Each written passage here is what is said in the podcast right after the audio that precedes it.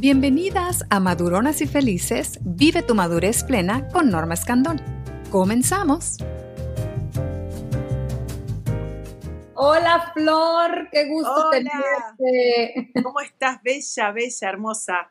Igualmente, ni se diga Flor, bueno, más famosa en, en Instagram como Flor de Gineco, y ella es una doctora ginecóloga, muy reconocida, eh, con, siempre está compartiendo información sobre estos temas tan, tan importantes para la mujer, la sexualidad, nuestra, toda la salud femenina, en fin, tú eres experta en eso, en esos temas y además es sexóloga, mis hermanas, mis hermosas. Además nos va a estar compartiendo el día de hoy un tema pues muy eh, controversial hasta cierto punto, pero que también a veces no tenemos muchas dudas al respecto. Y qué mejor que nos lo diga una ginecóloga, una sexóloga mujer y además coach también, me parece, ¿verdad, Flor? Háblanos un poquito de, de tu trabajo. Coach sexual. ¡Ay, yo quiero una coach sexual! sí. No, coach de procesos de cambio. Ay, qué, qué gusto. Sexual también. Las sexólogas, eh, yo creo que, que, que para ser una ginecóloga después de tantos años, hace 21 años que ejerzo, me parece que uno tiene que ser un ser integral y ver a la persona como un todo, ¿no? Y acompañar el de cambio. Yo amo eso. A mis pacientes las he visto crecer, menstruar, embarazarse, buscar embarazo, adoptar, separarse, volver a juntarse. Está buenísimo. ¿Y estás ahora en Buenos Aires o en dónde Estoy te Estoy ahora en Buenos Aires en plena cuarentena por el COVID-19 Así que estamos nosotros en Ciudad de Buenos Aires, donde estamos todos quedándonos en casa para tratar de disminuir el contagio. Así que estamos aquí. El mito muy conocido de si no se usa, se entelaraña. Ah, qué cosa terrible. Eso es un terrible, entelaraña, mira, me muero. Eh, no, no, no, no, no, no. Eso es un mito, me fascina el nombre Cuarentonas y Felices, me fascina porque siempre digo que es una de las mejores etapas y mejor década de la vida me parece que tenemos todo para ser extremadamente felices. Y con respecto a la vulva, que vos me estás preguntando, y la vagina, no se preocupen que la vagina tiene un tejido que es muy noble, la vulva también, y obviamente tiene que ver, ¿no? Con el tema más que nada de la sequedad, es como la piel, como la piel de la cara. Está bueno ponerle cremas, está bueno quererla, está bueno emocionarse y mandarle ondas buenas y positivas, quererla, enamorarse de ella y porque tiene mucho que ver la mente, ¿viste? Si uno piensa, como vos decís, que las, la telaraña nos va a bajar para abajo o que no la usamos, entonces somos un desastre, no servimos en la cama y nos va a ir peor. Por eso mm. hay que hacer un GPS de ese pensamiento y pensar diferente. Y usarla, ¿verdad? Para que, para que no suceda nada de esto. pero se puede autousar.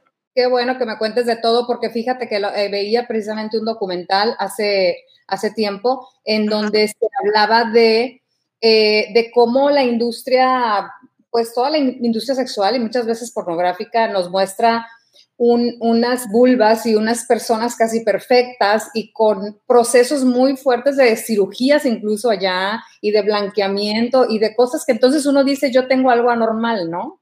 Esto no es, lo mío no es perfecto. Entonces, qué bueno que vamos a hablar de ese tema muy importante el tema de las diferencias de la vulva. Háblanos de esos mitos que tú como ginecóloga escuchas más y te quedas así como sorprendida y que nos puedas orientar para no tener la idea equivocada. Bueno, mira, una de las cosas que vos decís muy cierta es el tema de la vulva, ¿no? El tema de tengo una vulva fea, me dijeron que está oscurita, me dijeron es medio irregular, tengo los, los, los labios como muy grandes, entonces me hacen así, me cargan, bueno, la verdad que hay un, gran bullying hacia el cuerpo, más que nada femenino. Nosotros somos unas personas como mucho más amorosas con, el con los cuerpos, tanto de los hombres como de nuestras amantes mujeres, si somos homosexuales, y no somos tan tajantes y tan de juzgarnos, pero sí la cultura nos hace ah, eh, ver que por ahí una vulva toda depilada y los labios muy finitos, ¿no? Como la cultura más pornográfica, hace ver como esas vulvas como mucho más gozosas. Y la realidad no es así. Voy a empezar a contarte, ¿sí? Que todas tenemos labios mayores, la entrada con sus labios menores, la uretra, el clítoris que está ahí adentro, que es nuestra mm. gran zona del placer, y el capuchón, ¿ok? El capuchón que se continúa con los labios mayores. Estos labios mayores, que es lo que la gente y las mujeres se preocupan, si lo tienen grande, chico, bueno, yo les voy a contar. Primero y principal, hay tantas vulvas como existen mujeres caminando. Nadie tiene la vulva igual que la otra. Y es re común, re común tener los labios asimétricos. ¿Esto qué significa? Que por ahí este labio es más grande que este, este labio es más grueso, este labio es más cortito acá y, y es como más ala de mariposa acá. Y sin embargo eso es completamente normal. Y hay vulvas de todos los colores y de, de, hecho hay veces que la vulva nos cambia de color por hábitos higiénicos, como por ejemplo protectores diarios, depilación, cosas que usamos las mujeres con la industria que hacen que permanentemente al, haber alergias, al haber eh, descamación de piel, al haber todo, todo tipo de, sustancias que nos ponen en la vulva, jabones, ¿sí? demasiado dolorosos, perfumados o con mucho eh, químico, hace que la vulva vaya siendo como un poco más eh, oscura, cambie de color, se empiece a engrosar, empieza a perder un poquito a veces sensibilidad y empezamos a creernos esto que nos dicen del blanqueamiento, que estamos completamente en contra todas las sociedades de ese famoso blanqueamiento, porque que hay que blanquear. O sea, la vulva de uno es la vulva de uno. Y la verdad, te soy completamente sincera. Durante 21 años, si hemos operado realmente dos vulvas que yo consensuado con la mujer, porque realmente le molestaban muchísimo los labios, porque eran muy gruesos, muy, eh, realmente le molestaban cuando caminaba, cuando andaba en bicicleta. Es rarísimo que una vulva tenga que ser quirúrgica. Rarísimo, ¿sí? Por supuesto, las vulvas normales, que son todas canosas, eh, oscuras, marrones, eh, más, más violáceas, color pie, más piel, más claritas, labios finitos, gruesos. Tenemos de todo, canosas, ¿sí? Entonces, em, Ojo con esto de comernos que la vulva tiene que ser como, comernos es crear, creer, que la vulva tiene que ah. ser como esa película que vemos que es una vulva eh, infantil. Casi de niñas, eso, es, qué miedo, ¿no?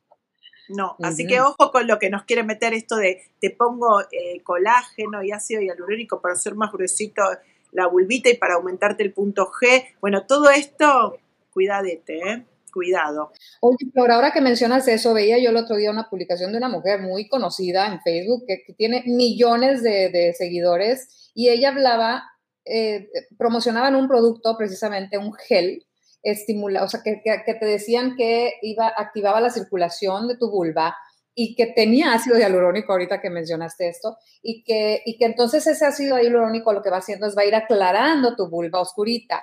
A ver, varias cosas. No sé de qué gel hablas, yo sí conozco geles que existen que tienen aloe vera y ácido hialurónico y tienen que ver con la hidratación y, la, y, la, y, la posibilidad de ejercer una sexualidad desde disminuir la sequedad vaginal más placentera. El ácido hialurónico lo único que hace es generar en la, eh, si es lo que, si es lo que estamos hablando, no estamos hablando de inyectable, estamos hablando de un gel que lo que hace es aumentar el agua en la célula y que haga que esas células sean como un poco más nutridas y mejoren a nivel, eh, como que vayan eh, en contra de la inflamación. No es que la blanquea, eso no es así, y el aloe vera sí se vio que tiene una propiedad antiinflamatoria. La verdad que ese gel, pro, no sé cuál es el que estás hablando vos, pero existe, que es verdad, geles con ácidos hialurónicos que producen un poquitito más de humedad en la célula y que hacen que la propia célula genere su ácido hialurónico. Es como el colágeno que por ahí los esteticistas los dan para tomar, que estimula tu propia formación de colágeno. Eso no es malo, pero es exactamente no lo mismo, pero algo parecido a cuando yo digo, chicas, usemos gel vaginal, gel íntimo para las relaciones, para vencer esa sequedad que muchas veces uno tiene por la menopausia, por el tema de los anticonceptivos, que muchas veces nos da, en el puerperio cuando estamos lactando.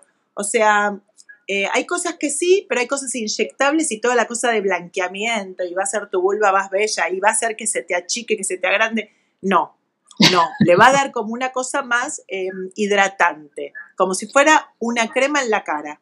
El cuidado, el cuidado de la piel, que como dices también la vulva tenemos que consentirla, cuidarla y eh, pues a, humectarla, ¿verdad? Para que podamos tener mejor penetración. pero, pero ojo con qué crema, porque en realidad cuando, hasta cuando tenemos estrógenos no es necesario ponerle absolutamente nada, La verdad mm. que no nos enseñan cómo higienizarnos la vulva. La vulva se higieniza de adelante para atrás, porque atrás está el ano. ¿sí? Si nosotros vemos la vulva, nosotros tenemos acá el perine y acá estaría el ano. Y cuando, ¿qué pasa? Cuando nosotros nos limpiamos y nos limpiamos de, de atrás para adelante, arrastramos toda la caca microscópica que hace que llegue a la uretra y a la vagina y ahí se produzcan las infecciones. Entonces, siempre la limpieza de adelante para atrás, tratar de no usar protectores diarios porque genera mucho más flujo y más irritación como estamos hablando. Em, hacer pis después de las relaciones sexuales, no contener mucho el pis cuando estamos en la calle, esto de no voy al baño público, ojo con lo del baño público que no es tan así, no es tan que contagia tanto, mm. obviamente si no te queremos sentar no hay problema, pero ojo con las manijas más que nada en el baño público, eso es lo más contaminado. Em, y más que nada usar jabones neutros, no usar jabones de estos de, que, nos venden todas estas cosas químicas que nos quieren vender, no hace falta. No digo que mm. sean malos, no hace falta. Con agua y con un jabón de glicerina neutro o de bebé, estos neutros neutros, andamos muy bien y no necesitamos más nada. Y por supuesto no usar bidé, porque si todo el tiempo usamos bidé, sacamos a los gérmenes buenos que nos están tratando de medir que en la vagina es un ecosistema, que la microbiota no se vuelva loca y aumente el hongo y, la, y las bacterias, ¿no? Entonces estos, estos em, como soldaditos buenos, si uno no les hace todo el tiempo el bidé, se quedan ahí quietitos. Si nosotros arrastramos con el bidé es como una catarata que los saca. Entonces ahí se duplican los hongos y las bacterias. Qué interesante, pues, pues Flor, ahora sí que aquí ya podemos ir haciendo el compromiso de después, después hacer todo un tema de la higiene de la vulva y, toda la higiene vaginal. Eso sería algo que con lo que nos podrías, pues ahora sí que iluminar a muchas de nosotras. Y ahora que, comentabas tú algo de, eh, de, la menopausia, otro, también otro mito, eh, que la sexualidad y la libido se, se, se termina o se acaba después de la menopausia. ¿Es cierto esto? No, no. La menopausia es simplemente una fecha menstrual eh, última, ¿sí? O sea, sería nuestra última menstruación. Eso es una fecha. No existe estás menopáusica. Ah, mira, claro, uff, recontra menopáusica. O sea, no, no, no. La menopausia es una fecha, ¿sí? O sea, ojo con eso. Después tenemos una etapa que es la perimenopausia, donde la menstruación va y viene. La libido sexual, que es el gran deseo, la excitación, depende de muchísimas cosas, no depende solamente del tenor de estrógenos que uno tenga. Entonces, tranquilamente uno puede tener los estrógenos un poco más abajo, más arriba, y puede estar súper deseosa y súper excitada y súper calenchu, y no tiene nada que ver con solamente los estrógenos. Tiene que ver las emociones, el sentido de ánimo, la pareja con quien estés, las ganas, el no tener miedo, no sentirte violentada, sentirte capaz, la autoestima, eh, uff, tantas cosas. Bueno, por eso eh, la verdad que, bueno, justo estoy haciendo un taller de climaterio que están y de menopausia que están todas invitadas. Ay, justo, justo que vamos a hablar de todos los temas, dos horas y media el 17 de julio, así que está en mi flor de gineco, así que en mi bio, en el link, pueden anotarse. La verdad que es para un taller entero, porque hay muchísimas cosas como los sofocos, cosas que uno dice, oh. uff, estás re acalorada, estás re menopáusica, viste, como si fuera una cosa así, y nos pasan tantas cosas que a veces no tenemos con quién hablar, que bueno, esto del alivio es re común lo que vos decís, es un gran mito, un gran mito. Uno puede vivir una sexualidad súper plena. Otro mito también es el miedo al orgasmo, el, el, que se, el que se piense que es malo, que la sexualidad es mala, que el placer es malo o que es incluso pecado. Que es el clítoris, donde nosotros tenemos un órgano del placer enorme, de 9 centímetros en cada rama, con dos bulbos que se llenan de sangre, que acá estaría la vagina. Entonces, imagínate que Dios puso en nuestro cuerpo un órgano exclusivo para el placer. Exclusivo para el placer, no sirve para otra cosa, el clítoris. Entonces nosotras tenemos que saber que este órgano está para tocar, para lamer, para jugar, para explorar, para conocer. Em, el placer femenino, como vos decís, siempre es un mito, siempre es mala palabra, siempre está, es como peyorativo y me parece que es un muy buen momento para saber que una se tiene que explorar y conocerse porque es muy sano para el organismo, para la mente. Vos sabes que mm, se generan muchas hormonas que se llaman endorfinas y opiáceos. Los opiáceos son para disminuir el dolor corporal de todo, ¿no? Me duele el alma, me duele el cuerpo, me duele la rodilla, la panza, el dolor menstrual. Todo lo que tenga que ver con el orgasmo y la autosatisfacción es muy bueno para el cuerpo. Y es muy buena las endorfinas porque hacen sentir como un gran placer a nivel emocional y es algo que uno tiene ganas de volver a vivir. Y aparte da mucha circulación en el cuerpo que hace que adelgacemos, que, hace que la circulación disminuya el colesterol, nos mejora los pulmones, el corazón, los órganos. Eh, la masturbación y, el tema del orgasmo femenino es extremadamente saludable para las mujeres y para, los vínculos. Así que mito total, eh, lo que vas a decir que me encantó que lo trajeras, de todo esto que está con tan mal la prensa, ¿no? Eh, claro, claro. Y bueno, también otro tema sería meramente la masturbación femenina, porque yo estoy a favor, totalmente a favor, incluso con pareja, ¿no? Dentro de tu relación sexual, dentro de tu acto, la masturbación puede ayudar, porque otro mito es también, em, o, bueno, otra, otra costumbre, muy mala costumbre es a que el hombre termina y entonces ya como que se acabó el acto sexual. ¿Dónde está la pareja? ¿Dónde está la mujer y su gozo, no? Entonces, pues la mujer puede ayudar, por medio de, tacto o de juguetitos o cositas, a llegar también a, que los dos lleguen al, al, orgasmo. Muy interesante lo que vos estás diciendo, porque así como presenta el clítoris, el 80% de las mujeres no pueden tener un orgasmo solo con la penetración, pero no pueden porque es algo completamente normal, porque si vos tenés acá el clítoris y vos no tocas esta zona, el 20% solo de las mujeres con penetración logran tocar estas ramas que están acá desde la parte anterior de la vagina, que es el famoso punto G, que no es más que el clítoris eh, tocado desde la vagina, no hay ningún punto G. Entonces, muchas veces el 20% tiene como una dinámica con una pareja u otra o un día u otro. Esto es muy importante porque con él acababa y con él o con ella no puedo. Bueno, no, o sea, eh, todas somos en cada relación sexual y hay veces que podemos tener un orgasmo de una manera y con otros cuerpos u otros días u otras emociones, por ahí no. O por ahí nunca.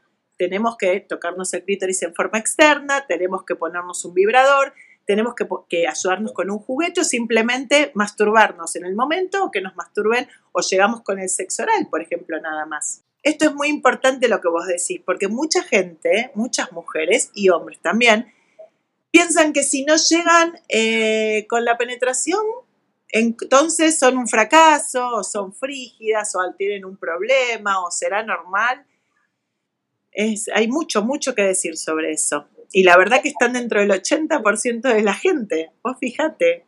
Bueno, estás destapando una gran cloaca de, mentira en la que vivimos muchas personas pensando que el orgasmo se tiene de forma vaginal. Entonces, uno, cuando tú dices, bueno, ahí está la penetración y yo no estoy teniendo un orgasmo, te llegas a sentir inservible. Te llegas a sentir que no funcionas, pero todo está en tocar un poquito el clítoris y la cosa cambia así.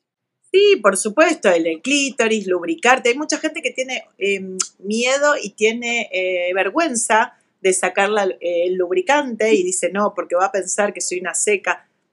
A ver, eh, nada, sin ningún problema. Hay chicas súper jóvenes que no tienen lubricación y muchas veces tiene que ver con que de repente en el orgasmo se lubrican de repente y como esto de la eyaculación femenina, ¿no? Como que hay toda una cosa que la eyaculación femenina y que si no se logra yo no lo puedo lograr y hay videos tutoriales de YouTube donde te explican, bueno, a ver, qué tema de que tengamos tantas cosas y tantas pautas por hacer, ¿no?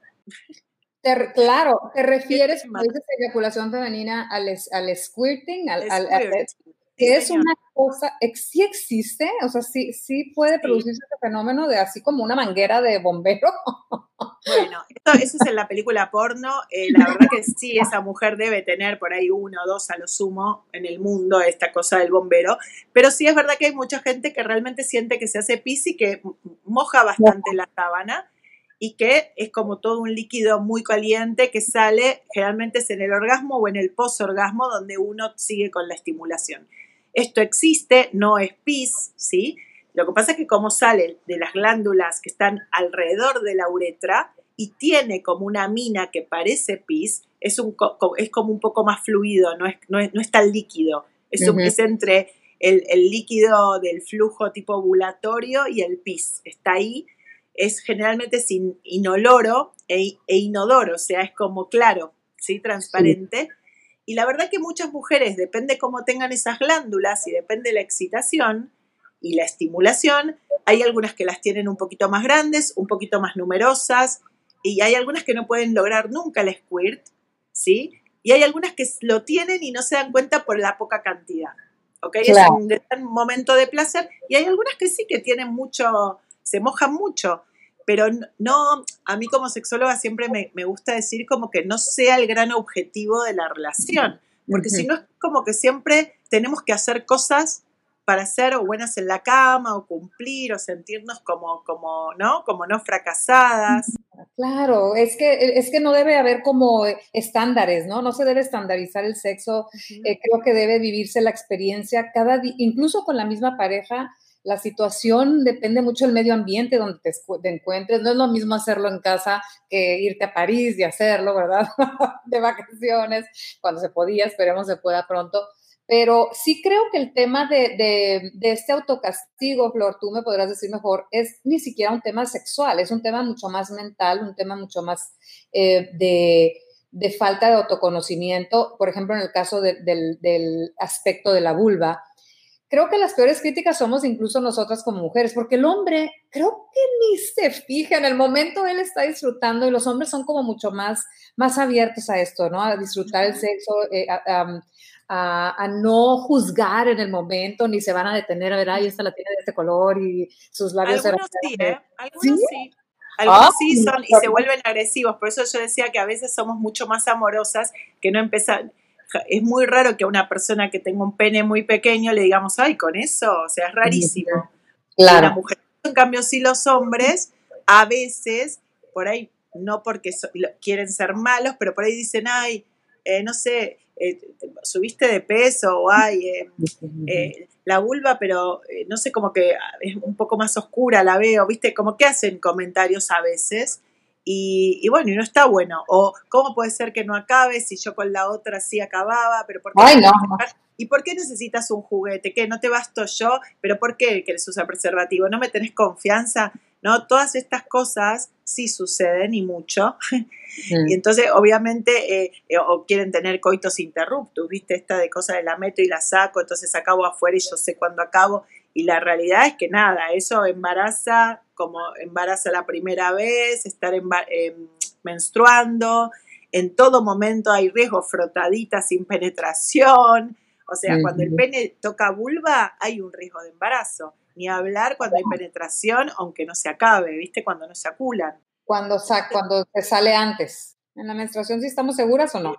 No, no, no, porque el espermatozoide dura cinco días en la vagina y la ovulación, la ovulación nuestra, eh, influyen muchísimos factores que cuando nosotras ovulamos o no ovulamos, influye el estrés, nuestro peso, la disminución de peso, la alimentación, el deporte, eh, muchísimas cosas. Por eso en pandemia yo estoy segura que si yo hago un, tester, eh, la prueba me da que hay muchísimas irregularidades menstruales, porque hay muchísimo estrés, porque hubo muchísimas fluctuaciones para arriba o para abajo del peso, gente que se movía mucho que no se mueve y gente que antes no se movía que ahora con la cosa de moverse o con el estrés baja de peso. Entonces, todas estas cosas pueden hacer que la ovulación se mueva. Y la ovulación si se mueve y se acerca a ese espermatozoide que sigue vivo al quinto día, hay gente que queda embarazada el sexto día eh, de ciclo, tomando el primer ciclo como el primer día menstrual. Ni hablar que aumenta también el riesgo de infecciones de transmisión sexual, ya sea sexo anal, sexo vaginal y sexo oral. Bueno, y la cuestión del tamaño, Flor, a ver, que el tamaño, es, dicen, no importa lo, lo grande ni lo grueso, sino lo travieso.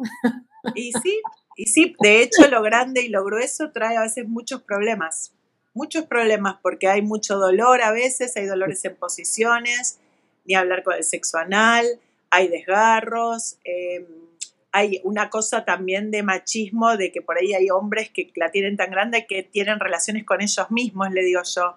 Lo digo de otra palabra un poco más como vulgar, pero la realidad es como que lo hacen con, ellos, ¿no? Con, su pene. Y, bueno, y, no, y, a veces no miran a la otra o al otro que tienen enfrente y no hay comunicación, porque están como, como muy embelesados para que le digan, ay, qué grande que es, ay, cómo me haces gozar, ¿no?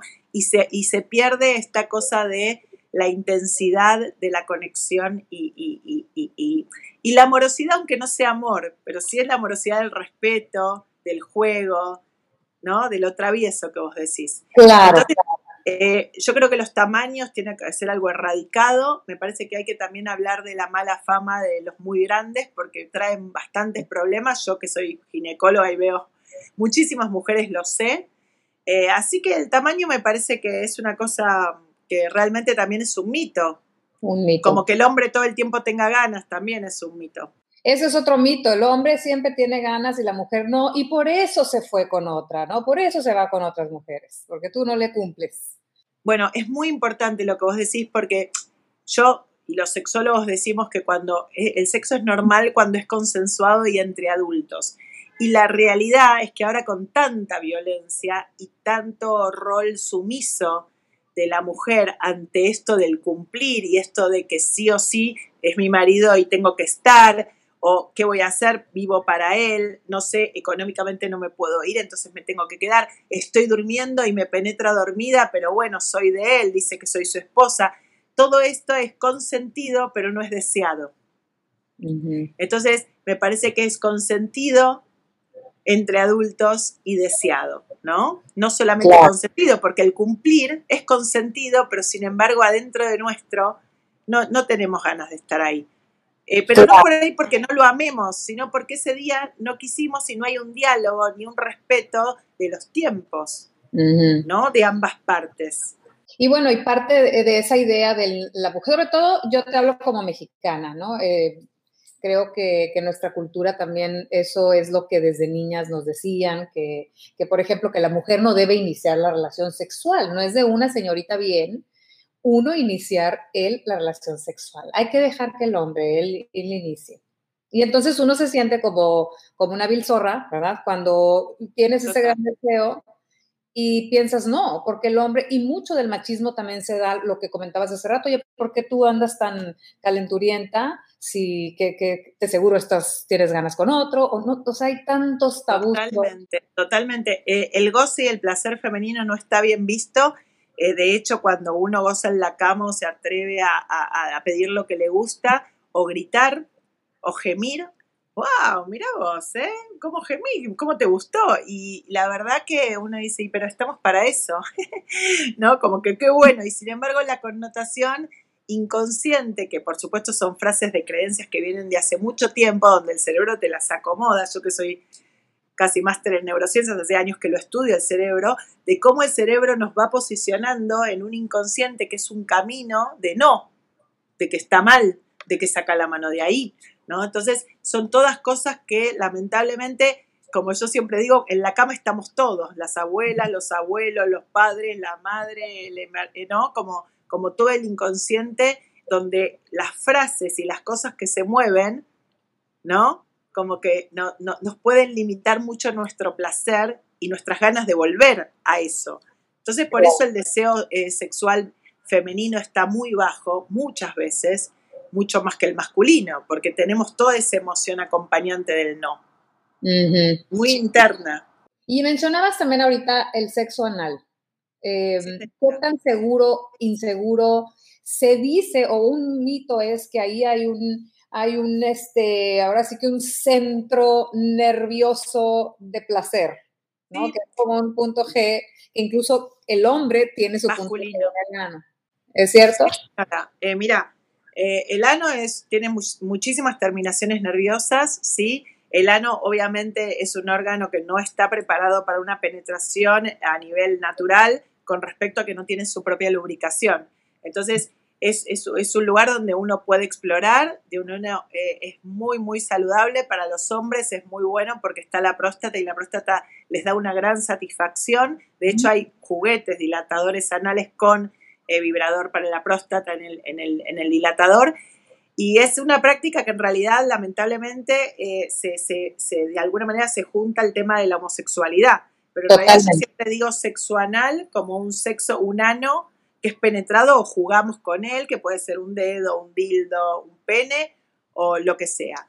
Ojo con lo que sea, porque en realidad tiene que tener tope, porque ahí sí el recto lo chupa y se puede ir para arriba y te vamos a quirófano. Entonces, para hacer un juguete en el ano tiene que ser algo con tope para que no se vaya para adentro. Eso desde ya. Y siempre con preservativo, porque el ano, el sexo anal es lo que más va a infectar de todas las prácticas sexuales por la cantidad de tejido que tiene, la cantidad de tejido. Em, eh, primero eh, el hábil o friable y por otra parte con mucha irrigación, ¿sí?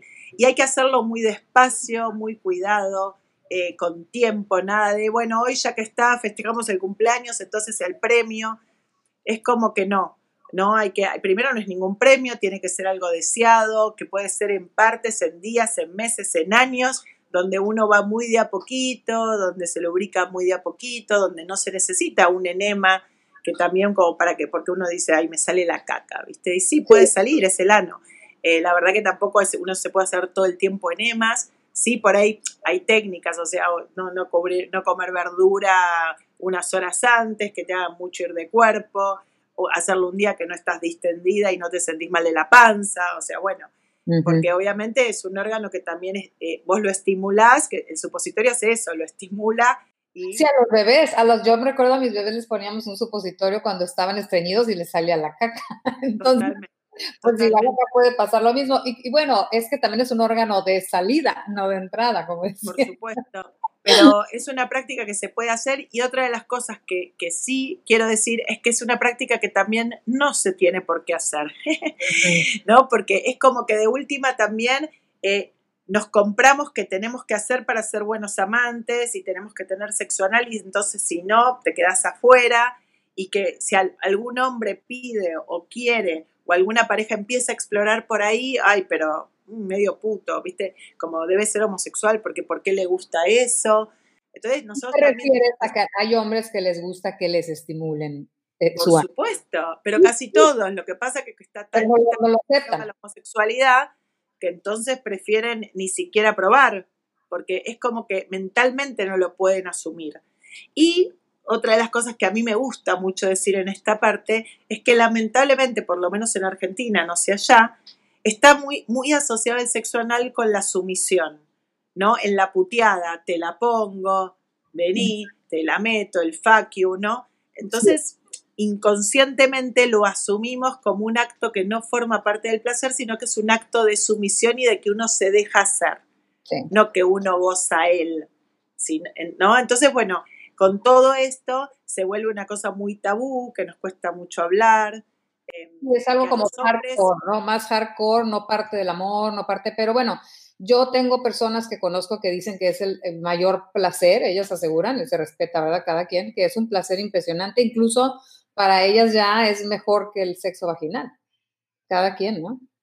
Y sí, es que cada uno elige lo que quiere y está perfecto, obviamente sin dañar y con respeto, como siempre, ¿no? Como la gente por ahí se ata, se, vende a los ojos, eh, esa película que excitó tanto que era Las sombras de Grey, que tuvo tantas vistas, no es porque de repente una persona eh, es el sadomasoquismo, donde es consensuado y donde lo interesante, no importa, el libro fue mucho mejor que la película, bla, pero el tema de que, bueno, gusta tanto porque, bueno, es lo prohibido, es la fantasía, eh, uno en la fantasía se permite como muchas cosas que está bueno porque es, bueno fantasear que en la realidad no, pero la gente a veces se siente muy culpable con sus fantasías hasta cuando sueña. Qué, qué mm. interesante, ¿no? Claro. ¿Hasta dónde, ¿Hasta dónde llega la culpa? Sí, sí, es que es, es, ese es todo otro tema de psicología, ¿no? Es impresionante la mente, lo que puede hacer la mente y también cuando soltamos, ¿no? Eh, todas esas, esas costumbres eh, y, y, cuestiones que nos han implementado desde que somos niñas, ideas que podemos cambiar, no tiene nada de malo romper y decir, bueno, es que si a mí me gusta el sexo, porque por acá alguien decía, es normal que a las mujeres les guste el sexo, no, no les cuesta trabajo decir, ¿por, qué nos cuesta trabajo decir me encanta el sexo? Es como, es como porque no fuimos criadas ahí, porque no fuimos criadas así, porque nos da vergüenza, porque quedamos como unas, como decís, zorras allá, se dice putas. Hay gente como vos, hay gente como vos que abre y que tiene espacios, ni hablar que yo vivo de esto, pero de visualización, donde por eso yo estudié también periodismo científico, donde del sexo se tiene que hablar, porque es una cosa absolutamente transversal, es vida, es, es, lindo y es lindo también, como yo siempre digo, que la sexualidad plena tiene que ver con lo que uno quiere y con lo que tiene. Si es coherente, es pleno. Y con esto yo aplaudo a la gente asexual, ¿sí? O la gente que no le interese tener una sexualidad, porque yo creo que asexual no existe, aunque se autodefinan así, pero tienen parejas que no tienen sexo genital y tienen abrazos, caricias, emociones, miradas, eh, compartir eh, un vinito, ravioles, no sé, no importa, pero un, momento íntimo donde eso es una sexualidad bellísima, que por ahí hay gente que no tiene elección porque tiene enfermedades, porque no tiene ganas, hay mujeres que no quieren tener, ser penetradas y sin embargo tienen una sexualidad hermosa o se autosatisfacen. Hay tantos modos de vivirla que lo bueno es habilitar espacios, ¿no? Habilitar espacios y darse permiso para el placer y el placer como cada uno lo viva. Muy importante el entusiasmo y el placer con las cosas. A veces será el sexo, a veces será otra cosa, pero el sexo está tan... Castigado. No sé si castigado, juzgado. Juzgado. Entonces me parece que estos espacios estamos en una gran liberación femenina. Me parece que las mujeres tenemos que hablar bien de las, de las otras mujeres y sacar esos términos peyorativos que tiene que ver de opinamos cómo se viste, si muestra el culo, no muestra el culo, si hizo las tetas, no se hizo las tetas, de, las vulvas, ¿no? Y nos creemos y compramos cosas de la industria que no deben ser así. Entonces cada una, desde nuestro lugar, como vos y como la gente que está acá, que sea multiplicadora del, cuerpo placer, porque es como que yo te digo, si hubiera una máquina que te, que te dirían, es una mano que te rasca la espalda, uno se la compraría. Bueno, no sé, a mí me fascinaría que me rasquen la espalda. Sin embargo, ¿por qué tocarme la vulva, que es igual de placentero, se ve mal? Y es peyorativo. Si yo tengo placer que me rasquen la espalda y tengo placer de que me laven la cabeza en una peluquería, que me encanta, ¿no? Que esta cosa de que te, te toquen así. ¿Por qué tiene que ser? Porque ser un genital y un clítoris que te dé mucho placer como una cosa oculta y los hombres se masturban entre ellos viendo a, cuánto más. Pero juntos, o sea, entre amigos, se sientan y se masturban juntos. ¿Entendés? Entonces, me parece que tenemos que, yo no digo de que nos masturbemos juntas mirando una peli, pero me parece que las cosas tienen que empezar a cambiar, que el placer de los cuerpos va mucho más allá de género, de identidad sexual, de partes. Porque esa es otra cosa, te gusta que te chupe las tetillas, hombre. ¿Y cuál es el problema? Ay, pues le gusta que te chupen las tetas, es normal. Y me lo preguntan mujeres a mí en mi Instagram, que vivo, ahora estamos con la saga de anticonceptivos. Em, y preguntan cada cosa, que vos decís, qué poca educación sexual que hay.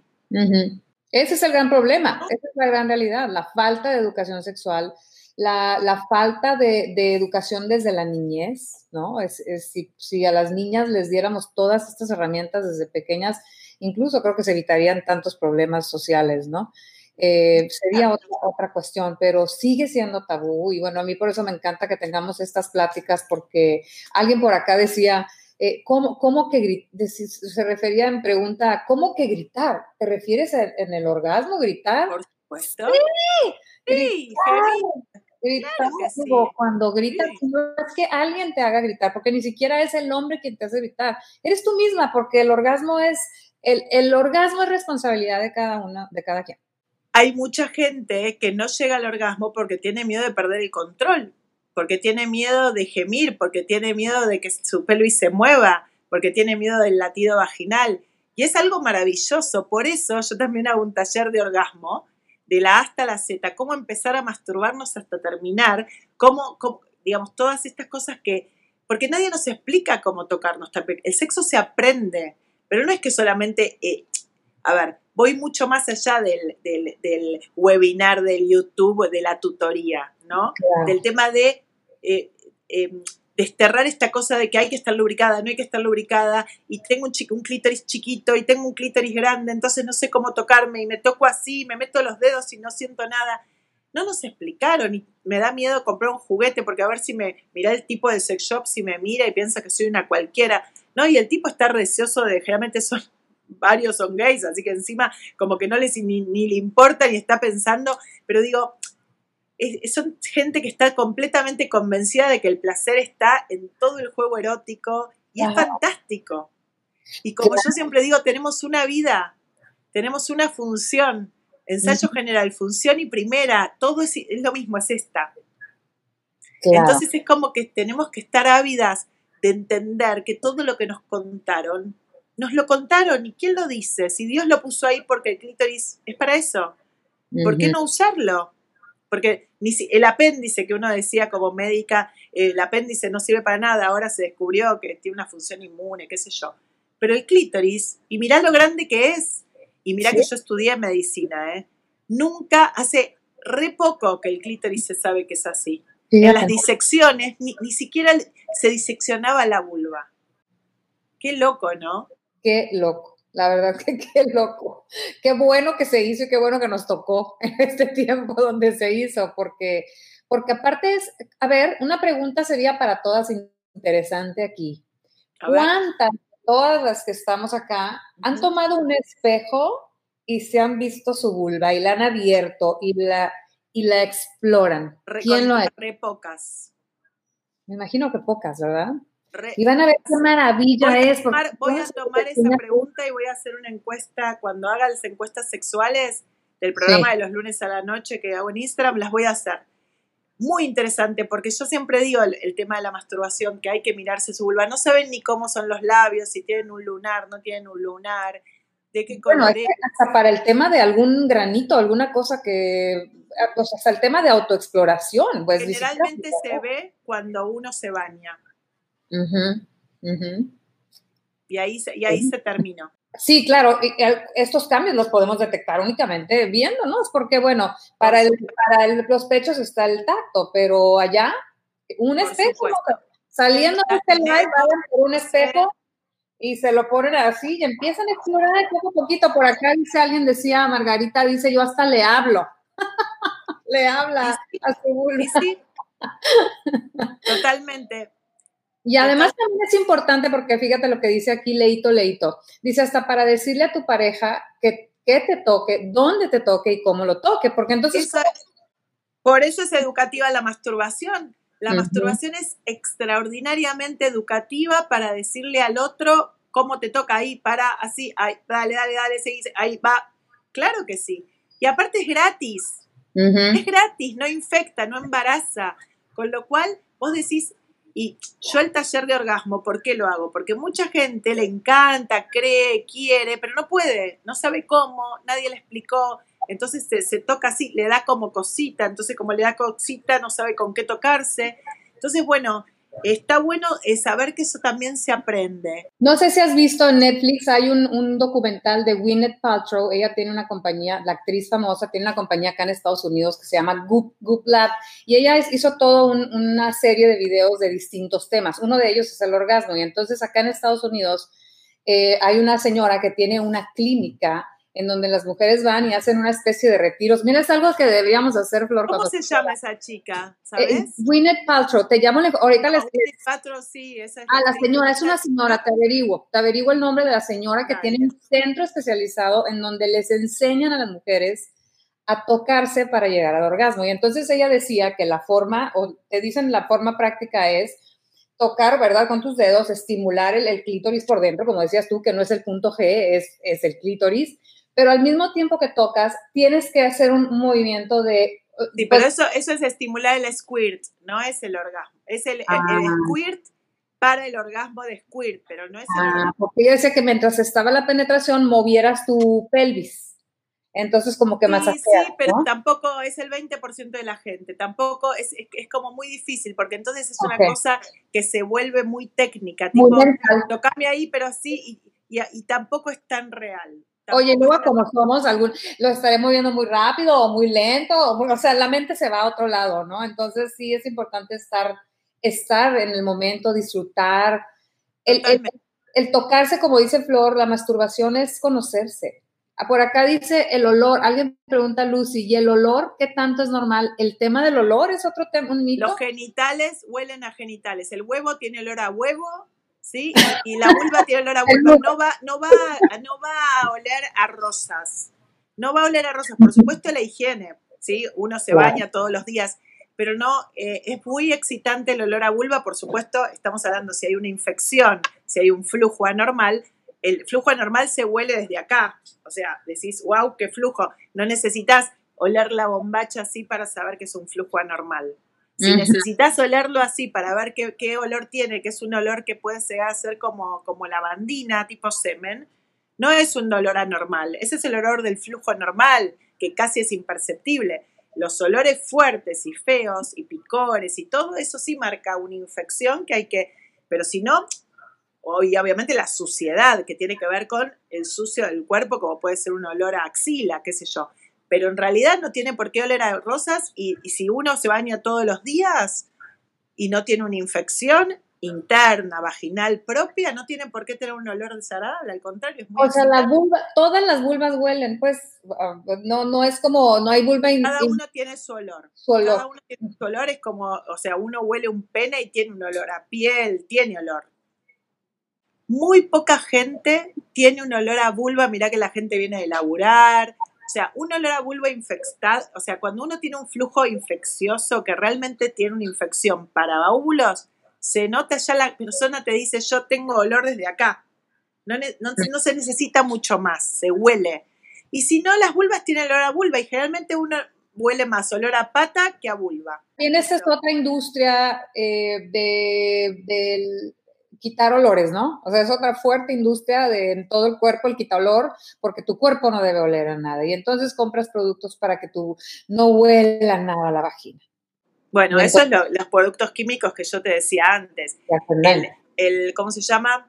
Eh, el papel higiénico con aloe vera, el, el, jabón con pompas de durazno embellecido con ananá, viste, todas estas cosas, o muchos perfumes así, la verdad que yo erradicaría, erradicaría todo eso y para mí hay que hacerse amigo de los olores de cada uno, que de hecho irritan muchísimo y eso engrosan los labios, pero no engrosan los labios porque le hacen más grande el labio, sino porque la propia piel se, llama el proceso de liquenificación, que se hace como apergaminado grueso, que hasta quita sensibilidad y cambia color, y es algo que es un proceso que es como los codos, que tenés callo, porque apoyás.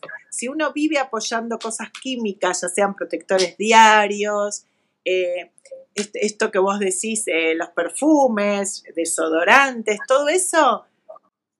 Le afecta. absolutamente huele a pescado, que es, el pescado tiene que ver con la Gardnerella vaginalis, que es una bacteria que si se multiplica por mucho lavado, por querer no oler a pescado, o por mucho estrés, la Gardnerella se multiplica, que vive en todas las vaginas nuestras, produce este olor. Pero mm. muchas veces que uno siente ese olor, baja el estrés, hace meditación, aumenta el sistema inmune, deja de lavarse todo el tiempo porque uno cree que me lavo con bidé más porque entonces voy a tener menos olor, entonces soy más limpia. Y es todo mm. lo contrario. No hay que ser sucia, por supuesto, pero hay que parar con el bidet. Parar con el bidet, porque ese olor a pescado viene por sacar gérmenes buenos con el bidet. O sea, de tanta limpieza, ¿verdad? De tanta limpieza es, contraproducente. Por acá Mariceli Vélez pregunta que si se puede utilizar aceite de coco para lubricar.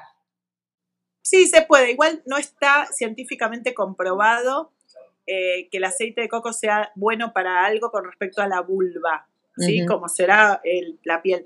Eh, siempre que uses preservativo, jamás uses ningún tipo de aceite. Ni aceite de coco, ni de almendras, ni de ni vaselina, porque todo lo corro el, preservativo.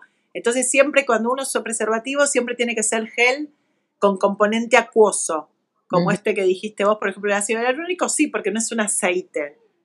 Pero los aceites están contraindicados completamente con preservativo. Yo te juro que como ginecóloga a veces vienen mujeres que les voy a hacer el PAP y yo les digo, vos usas protector diario porque tienen el parche marcado en la vulva. Protectores de, algodón, bombacha de algodón, nada de colales todo el tiempo de nylon. Está divino, no te vas a poner la truza de la abuela para ir a la cama. Va, si querés sí.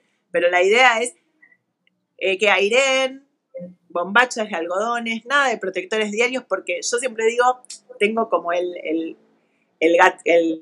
la, frase de dame tres días sin protector diario, vas a tener, no vas a tener flujo, va a ser la mitad de lo que tenías. Porque en realidad el protector diario es como el cigarrillo, vos, lo, vos fumás y querés más, es como la nicotina. Entonces vos te comprás protector diario y decís, uy, tengo mucho flujo, no puedo dejar de usarlo, si en realidad es el protector que hace todo un interjuego con esto de que tengas flujo. Entonces lo dejas de usar tres días y vos vas a tener mucho menos flujo y vas a ver que lo vas a necesitar. En mis historias dicen, ay, Flor, tenías razón. El desafío de los tres días, esa palabra. ¿no? La vagina y la vulva van a tener flujo. O sea, es, una, es, un, es un órgano que genera secreción.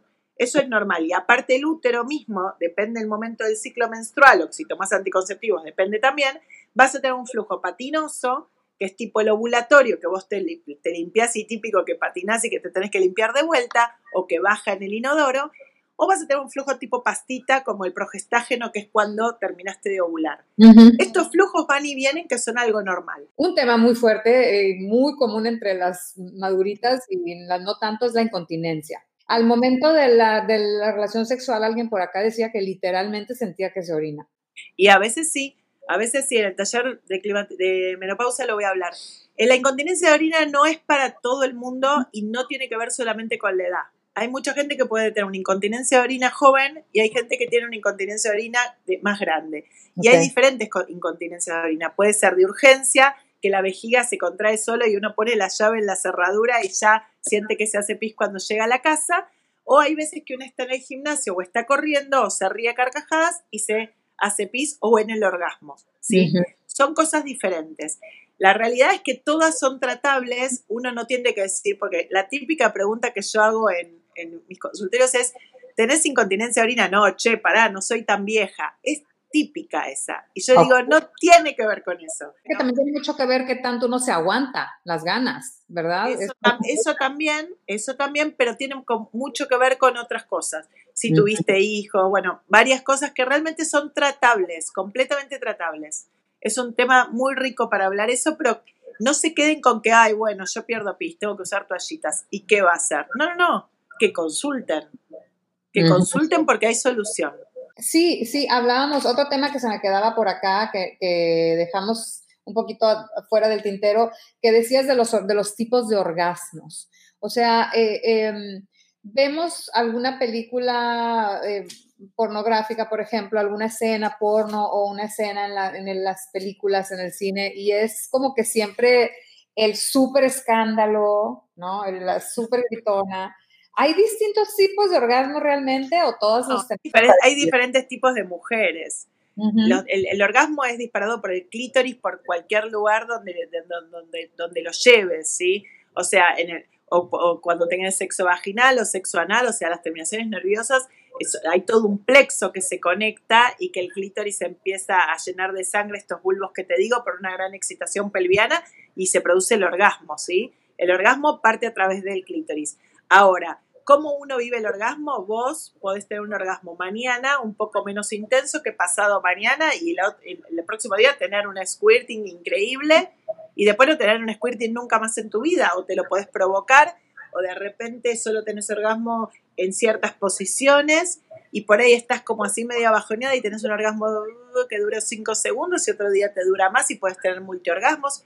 Esto es, depende de cada mujer y el estado de ánimo, muchas cosas influyen, muchas cosas. Pero sí me gustaría, Flor, que nos des, eh, me vayas enviando la información de tus talleres para yo poder compartir aquí con las chicas. Me encantaría. Y, entonces que todas nos unamos a los talleres de Flor porque está interesantísimo, digo ella, qué mejor que alguien que tiene la experiencia con una ginecóloga, es sexóloga además, o sea, estamos eh, eh, teniendo información directa de alguien profesional en el tema, no nada más como dice un consejito que leímos por ahí, eh, no sé a dónde, ¿no? En algún lugar o alguna red social. Mucha gente, mucha gente con consejos que realmente diplomada en no sé qué, viste, y que... Claro, tengan cuidado con su bulbita hermosas porque eso es, es algo, un tesorito, un tesorito que tenemos que aquilatar. A ver, Tatiana por acá está desesperada, dice, por favor respondan, ¿está mal depilar, depilar la vagina?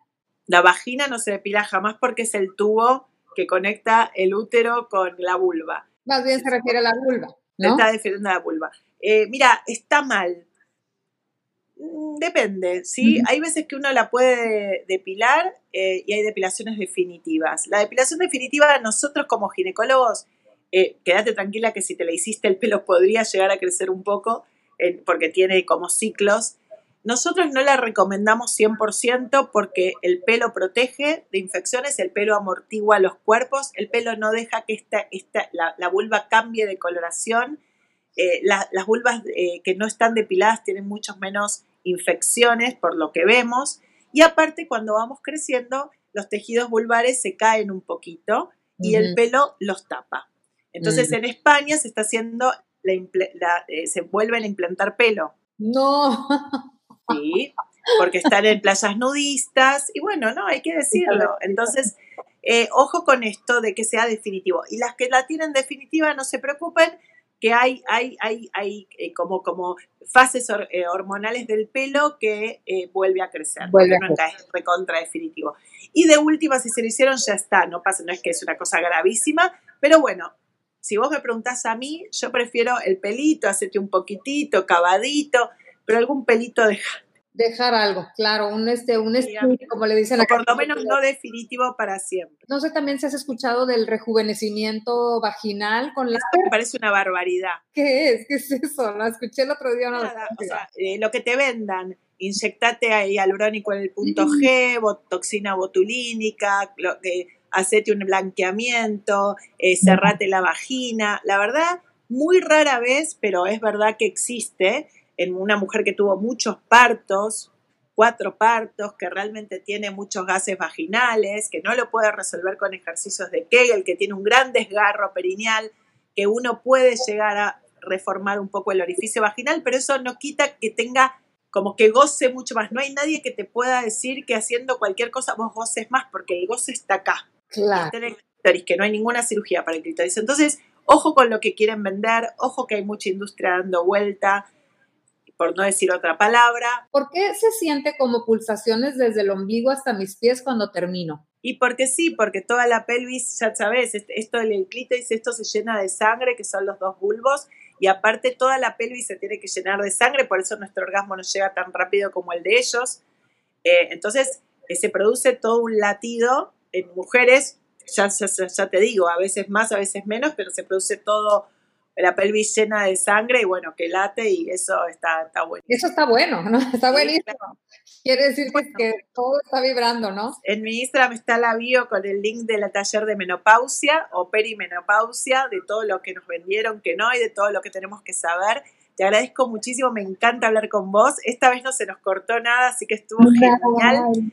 Eh, lo voy a compartir. Eh, gracias, gracias por, por, por invitarme a tu casa y a tu canal. Y bueno, pues gracias a ti por, por iluminarnos, por abrirnos los ojos, por, por enseñarnos a amar nuestro cuerpo, nuestra vulva, que es una maravilla, y nuestra sexualidad.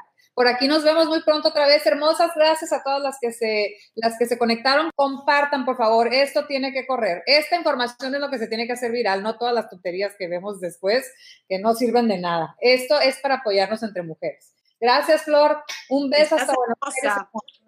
Muchísimas gracias por estar aquí en Maduronas y Felices con Norma Escandón. Nos vemos en el próximo episodio. Besos.